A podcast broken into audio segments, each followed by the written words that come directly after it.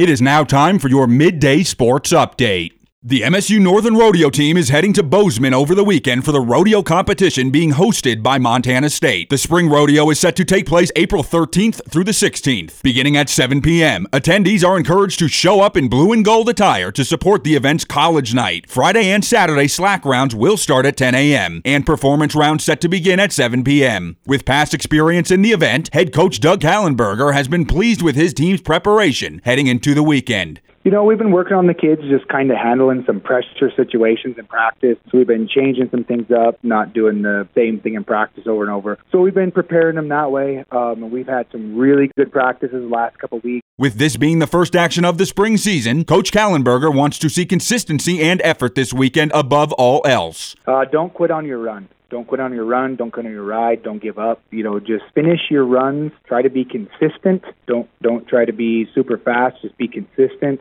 And I think we'll be right where we need to be. Good luck this weekend to the MSU Northern Rodeo team.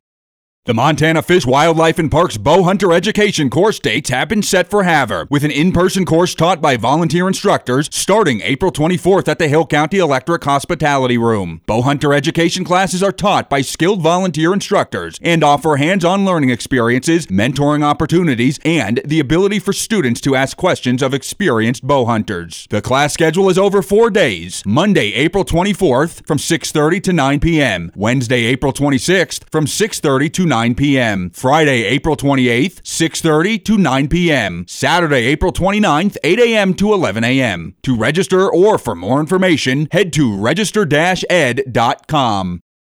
The Havre Blue Ponies tennis team is coming off a big weekend of duels. Havre took place in six total, with three going to the girls and three to the boys. It was an overall dominant effort by the Blue Ponies, who defeated Dawson County in the first set of duels, overall 12 to 4, with the girls going 8 to 0 in their singles and duos matchups. The boys went 4 and 4. When speaking about the results over the weekend, head coach Jeff Miller was pleased with the results, but knows there is work to do. I saw a lot of, a lot of good, a lot more good than bad. Everyone came out and played really well well. It was, you know, good to get out in front of our home, you know, our home fans and get some people out to watch. Uh, we still have a lot, a lot, of, lot to work on going forward. It looks like we're finally going to be outside from here on out, hopefully. Uh, so we got a lot to get done in a short amount of time leading up to divisionals in state. The Blue Ponies prepare for two duels each on Friday and Saturday in Cut Bank. When asked about what Coach Miller is looking to see this weekend, he says finding some open spots to fill is something to keep an eye on. We'll have a couple kids gone this coming weekend in Cut Bank, so we'll kind of have to mix and match things. For the most part, like I said, though, we're, we are